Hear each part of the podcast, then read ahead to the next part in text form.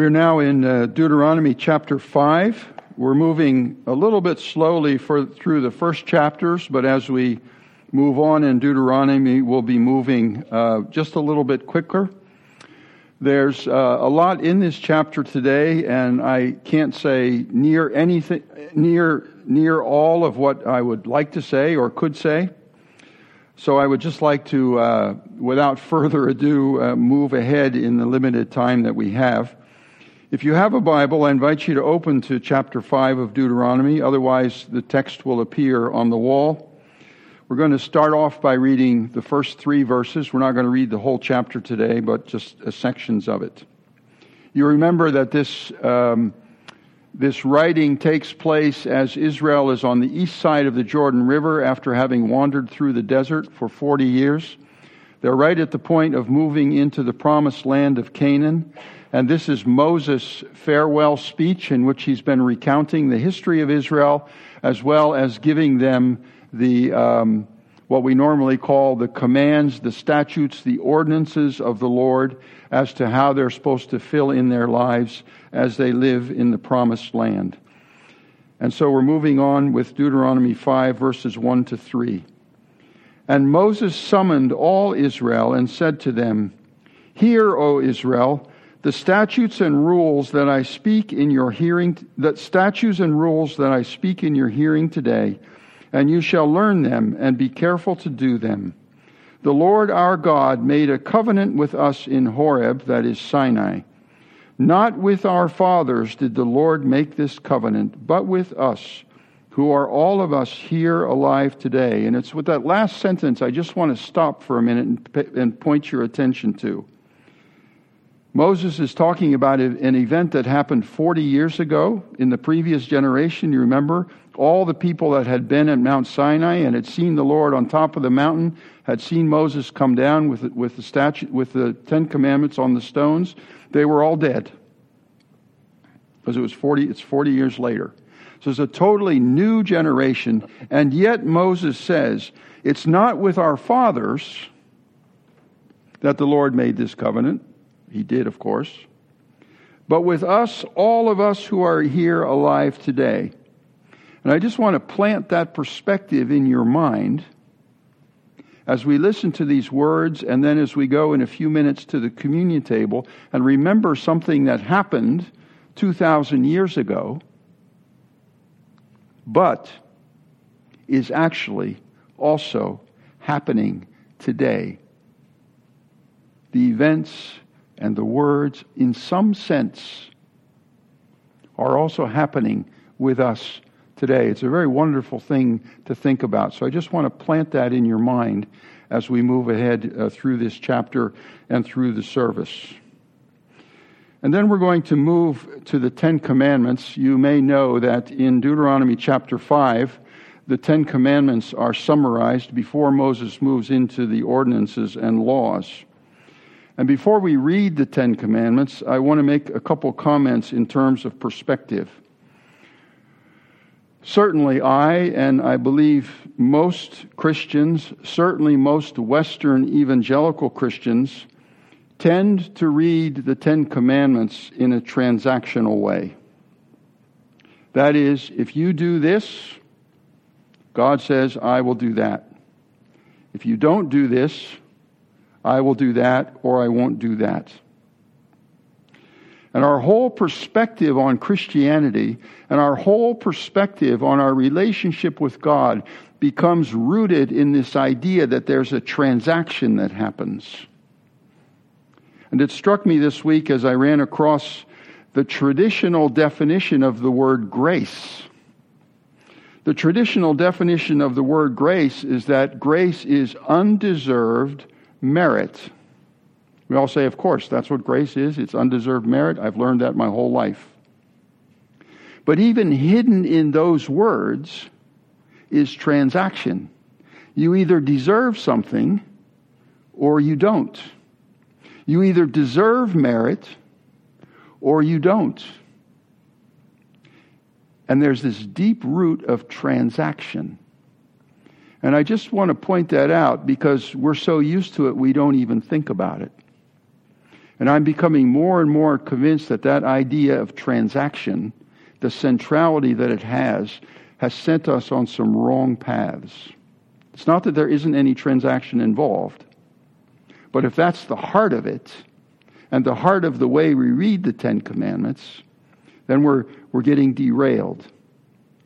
And the second thing is that we tend to read the Ten Commandments as describing primarily the way we are to relate to God in the sense of if I do these things, God will be happy with me. If I do these things, God will accept me into his kingdom. If I act this way, then I'm acting in relationship to God and to his holiness in the way that he wants me to act. There's this very vertical orientation. Those of you who are who grew up in the Christian Reformed Church are familiar with the Heidelberg Catechism. The Heidelberg Catechism is very clear on this.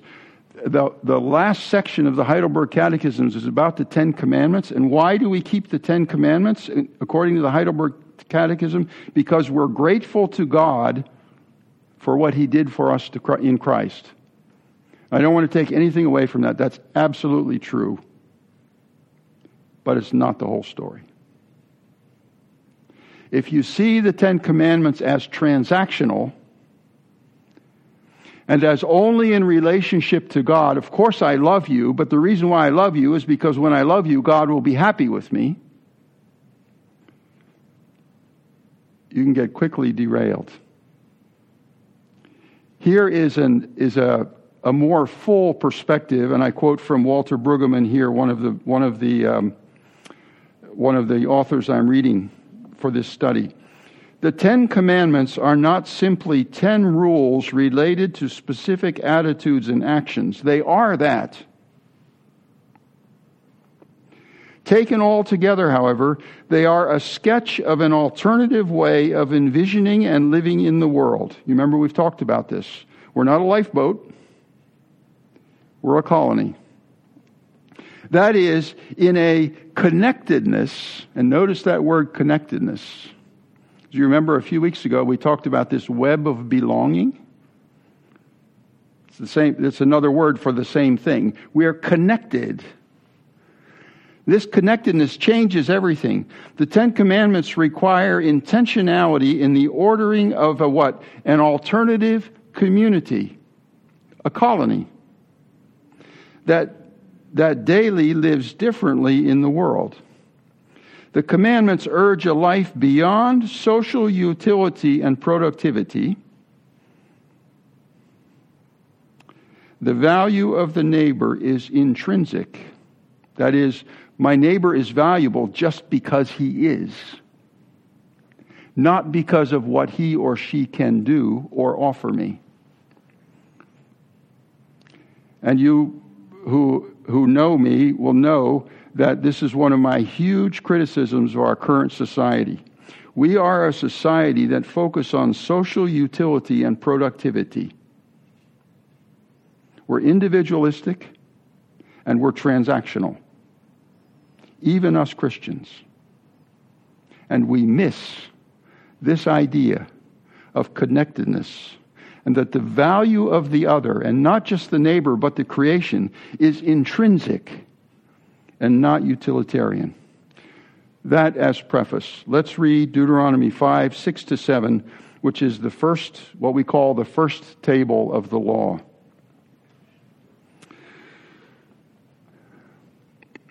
Deuteronomy 5, verse 6. I am the Lord your God who brought you out of the land of Egypt, out of the house of slavery. You shall have no other gods before me. You shall not make for yourself a carved image or any likeness of anything that is in heaven above, or that is on the earth beneath, or that is in the water under the earth. You shall not bow down to them or serve them. For I, I, the Lord your God, am a jealous God, visiting the iniquity of the fathers on the children to the third and fourth generation of those who hate me but showing steadfast love to thousands of those who love me and keep my commandments. You shall not take the name of the Lord your God in vain, for the Lord will not hold him guiltless who takes his name in vain. Observe the Sabbath day to keep it holy, as the Lord your God commanded you. Six days you shall labor and do all your work, but the seventh day is a Sabbath to the Lord your God. On it you shall not do any work, you or your son or your daughter, or your male servant or your female servant, or your ox or your donkey, or any of your livestock, or the sojourner who is within your gates, that your male servant and your female servant may rest as well as you you shall remember that you were a slave in the land of Egypt. And I want to comment here that if you go back to the Ten Commandments as they appear in Deuteronomy, in Exodus 20, and this commandment of the Sabbath, the reason for keeping the Sabbath is not because of the liberation from Egypt, but because God on the seventh day rested. You can go back and check that this afternoon. So Moses is using a different reason here for keeping the Sabbath, and that reason is the liberation from Egypt. I'm not going to talk about that anymore, just an interesting thing to point out and to think about. You shall remember that you were a slave in the land of Egypt, and the Lord your God brought you out from there with a mighty hand and an outstretched arm. Therefore, the Lord your God commanded you to keep the Sabbath day. Now, I realize it's almost impossible for uh, people to remember uh, past sermons. Uh, most people, if I ask on Sunday afternoon or if they want to talk about the sermon of that morning, they can't even remember it. And to tell you the truth, sometimes I can't even remember it. But you may remember from last week, we focused on two thoughts in Deuteronomy 4. And the first one was this, where um, Moses says to Israel, What great nation is there that has a God so near to us? Or so near to it as the Lord our God is to us whenever we call upon him. I don't know if you remember that. This idea that, the, that our God is near us, and we talked, of course, about the incarnation of Christ. This idea that God is near us. That's what makes Israel different from every other nation at that time. These commandments don't have any other gods before me. Don't have any carved image. Don't take the Lord's name in vain. Observe the Sabbath. I think can be read in this light of what does it mean to know and to remember and to experience that God is near us? It is, of course, wrong to bow down to another God in whatever ways we modern people do that. It is wrong to expect salvation from something that we humans have made, including our military might. It's wrong to manipulate God for our own purposes. It's wrong to abuse others or the creation that God has made and given us by not giving us its due, it its due rest or by abusing the power that we have over them. But we do or do not do these things or, or we, we're, we're, we're not giving God his place. Let me put it this way. When we do not admit or see or understand or live as if he is near, we live as if he doesn't exist. We live as if he's not near us in every place and every moment of time. Or in the old Latin phrase, we don't live coram Deo, before the face of God. And it's real interesting. Um, I looked up this word where, where God says, uh, do, not, do not have any other gods before me. That word before, that word before actually means presence. or in front of someone's face. So God is saying to the people through Moses, do not have another God in front of my face. I'm right here. Don't have something else in front. Can't you see I'm right here? Why in the world would you trust something else? Why in the world would you ignore me? Why in the world would you live as if I don't exist? I'm right here. I'm right. I'm, I'm, I'm, I'm right here, and you're living coram deo in front of my face. To quote Brueggemann again, the value of God is not utilitarian, not what I can get from Him, not this transaction. It's intrinsic. We're connected to Him, or as Paul said in Acts 15 on the, on the Greek Areopagus in Athens, in Him we move and live and have our being. We are intimately connected to this God. You see what, what Moses is, what God is, and Moses are laying down at, at, at this moment before Israel goes into Canaan. I am with you. I am near you. Live before my face. I, I, don't have any more time to talk about that. I mean, I could make a whole bunch of sermons on that. I'm kind of frustrated, but we've got to move on. But if you take that thought and plant it in your mind and heart and think about it, it literally changes just about everything about the way you live. But we're going to move to what's called the second table of the law. And I'm going to go back again to, um, to last Sunday. Remember, we talked about two things last Sunday. The first one was God's nearness. And the second thing was from Deuteronomy 4 8 What great nation is there that has statutes and rules so righteous as all this law that I set before you today? So we said that God was saying to Israel, number one, I'm near you. And number two, there's no other nation that has laws that are so righteous. And again, when you hear the word righteous, you should always think of the word justice.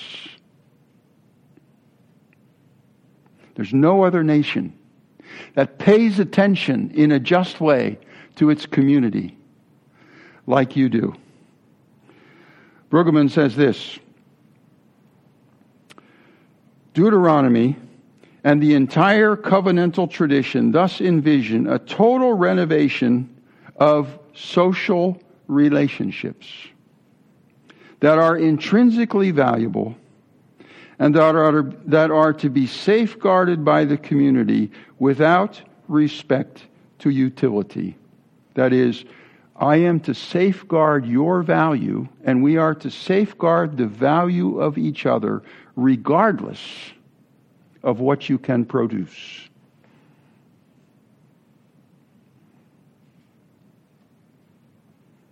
It almost sounds like socialism. we are to value the other person and the creation, I would add, regardless of what they can produce or what they can do for us. And in that light, let's read the second table of the law, Deuteronomy 5 16 to 21. Honor your father and your mother, as the Lord God, your God, commanded you, that your days may be long and that it may go well with you in the land that the Lord your God is giving you. You shall not murder. And now I want to point something else out. You will notice that the next three, the next four verses start with the word and. If you look in, in Exodus 20, that word and isn't there. So it's like it's this one great big long sentence.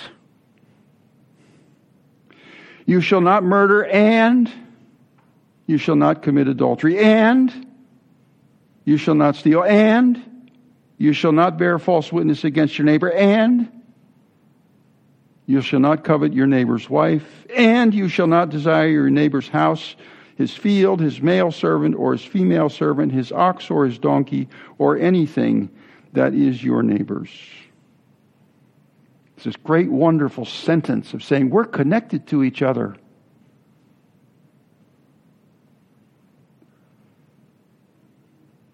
Just because we are. And this is how we treat each other. I quote Brueggemann again. It is possible to suggest that an unrestrained commitment to productivity,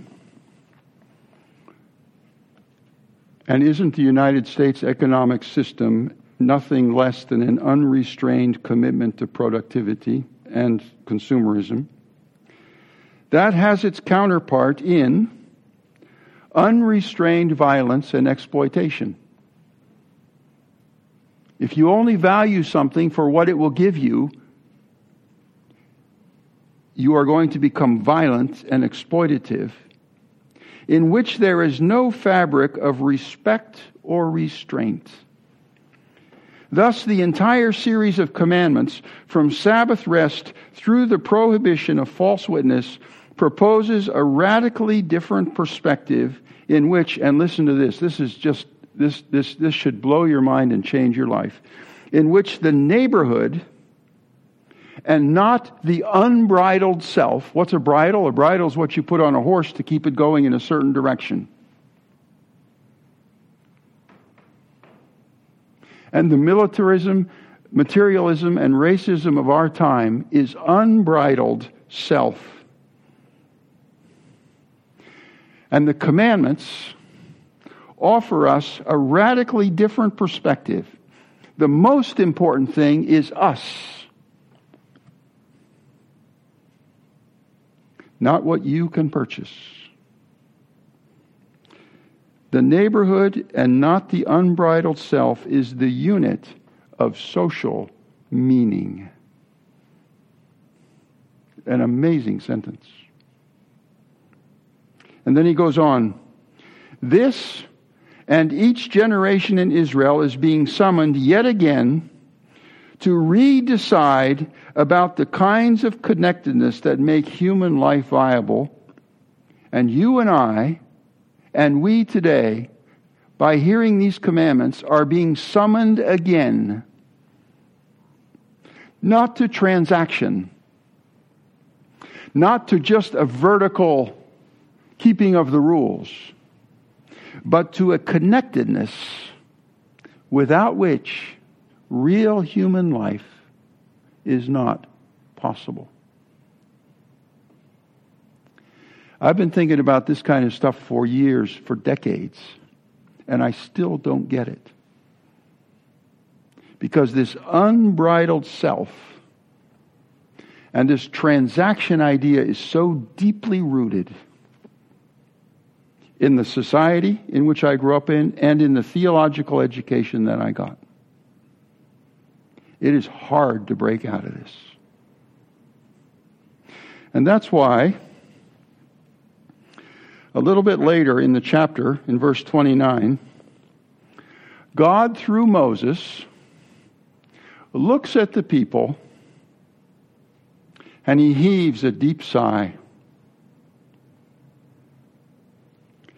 And he says, Oh, that they had such a heart as this always to fear me and to keep all my commandments, that it might go well with them and with their descendants forever. God looks at the people of Israel and he says, I wish you would be able to do this.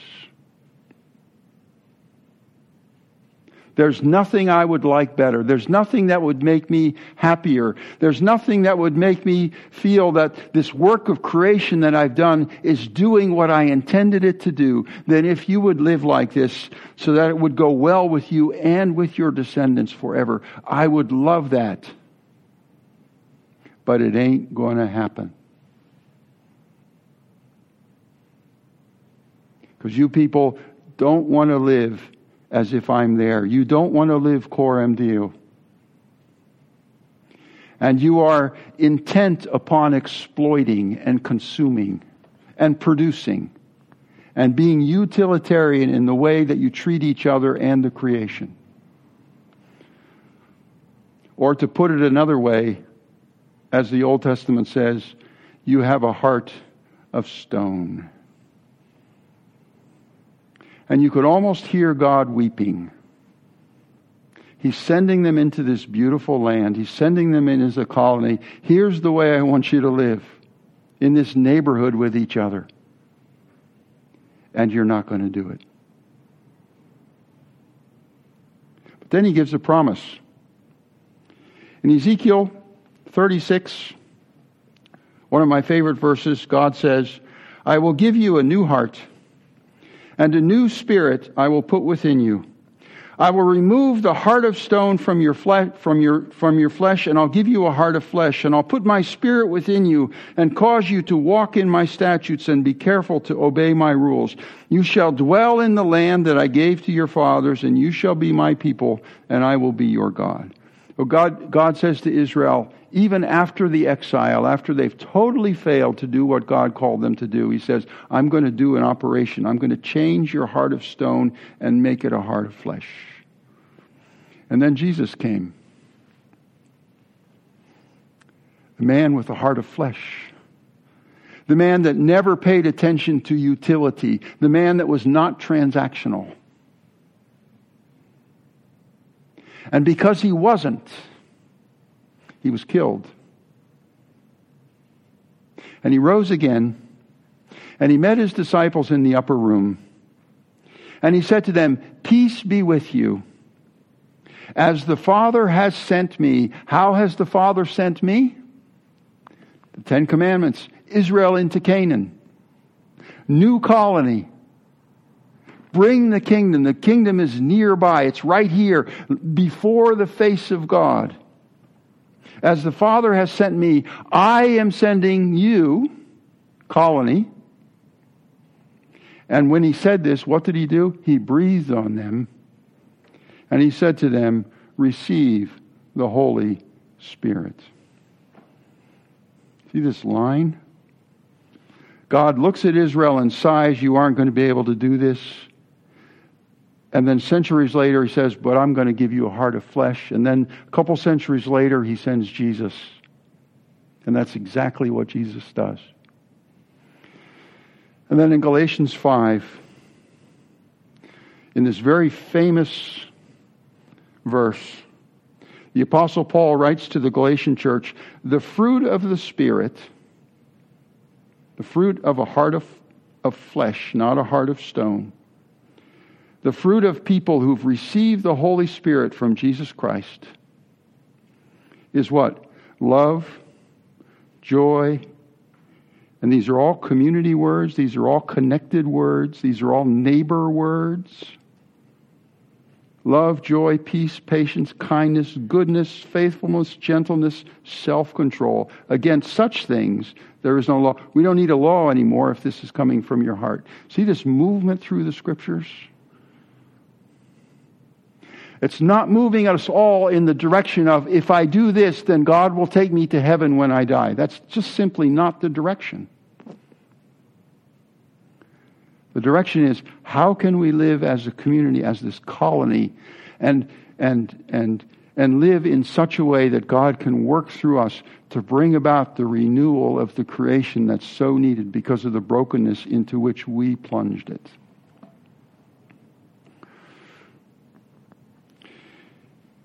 You may have seen this week a video that uh, was shared a lot, or at least a, a, piece of a video. It was an interview on the, um, I believe it's called The Late Show with Stephen Colbert. Some of you have seen it. Um, Stephen was uh, interviewing a lady by name of Dua Lipa, who's an English Albanian singer and model, and will be setting up her own uh, program to do interviews shortly. And in the middle of the interview, the tables turned, and Dua asked Stephen Colbert a question. And it was a pretty amazing question and a pretty amazing answer. And I'd like you to listen to it. Um, so I think something that your uh, viewers really connect with in your comedy and your hosting skills, especially in the like past few years is how open and honest and authentic you are about the role your faith plays in your life. Oh. And I was wondering is there any, you know, does your faith and your comedy ever overlap? and does one ever win out? I think ultimately us all being mortal, the faith will win out at the end. but I certainly hope when I get to heaven, Jesus has a sense of humor. But I will say this. I will say this. Uh, someone was asking me earlier about what I. This is this relates to faith because my faith is involved with. I'm, I'm a Christian and a Catholic, and that's re, re, always connected to the idea of um, love and sacrifice being somehow related, and giving yourselves to other people, and that death is not defeat. If you if you can see where I'm getting at there. Someone was asking me earlier, what movie did I really enjoy this year? And I said, well, I really like Belfast, which is Kenneth Branagh's story of his childhood. And one of the reasons I love it is that I'm Irish and uh, Irish American, and it's such an Irish movie. Um, and I think this is also a Catholic thing because it's it's funny and it's sad, and it's funny about being sad. In the same way, that sadness is like a little bit of an emotional death, but not a defeat if you can find a way to laugh about it because that laughter keeps you from having fear of it. And fear is the thing that keeps you from turning to evil devices to save you from the sadness. As Robert Hayden said, we must not be frightened or cajoled into accepting evil as our deliverance from evil. We must keep struggling to maintain our humanity, though monsters of abstraction threaten and police us. So if there's some relationship between my faith and my comedy, it's that no matter what happens, you are never defeated. You must understand and see this in the light of eternity and find some way to love and laugh with each other. Stephen Colbert, everybody. And the Catholic. And that's always connected to the idea of love and sacrifice being somehow related. Because there's no love if there's no sacrifice. And giving yourselves to other people. See that community aspect? Embedded deeply we must struggle, he quotes Robert Hayden, we must keep struggling to maintain our humanity, that's us,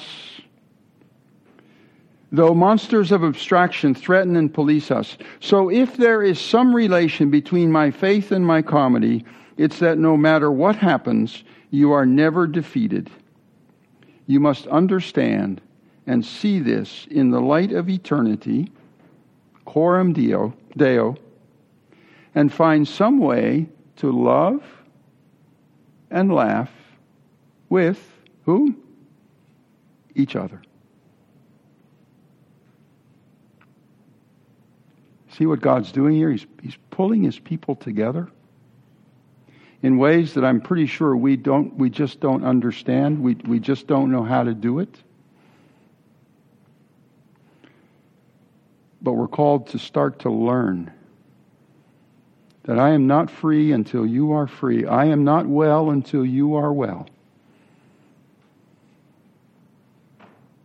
And that's what the Ten Commandments is all about living coram deo in, before the face of God as a community, connected, this web of belonging, all made possible by Jesus Christ, who came to earth, who lived in this way who was killed for it, but who could not and did not stay in the grave, but rose and called his little group, his little community of people together and said, I'm sending you now in the way that God has sent me. Here's my spirit.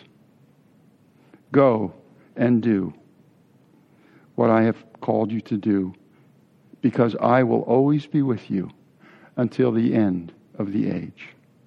And that's why we celebrate communion to remind us that even though this event happened 2,000 years ago, it's still happening today. Remember those words from the beginning? It's today. And to get the strength that we need and to help us repent where we need to repent, to get rid of this heart of stone, this self bridled, in, un, unbridled individual, individuality. And turn ourselves into a community that literally changes the way things are.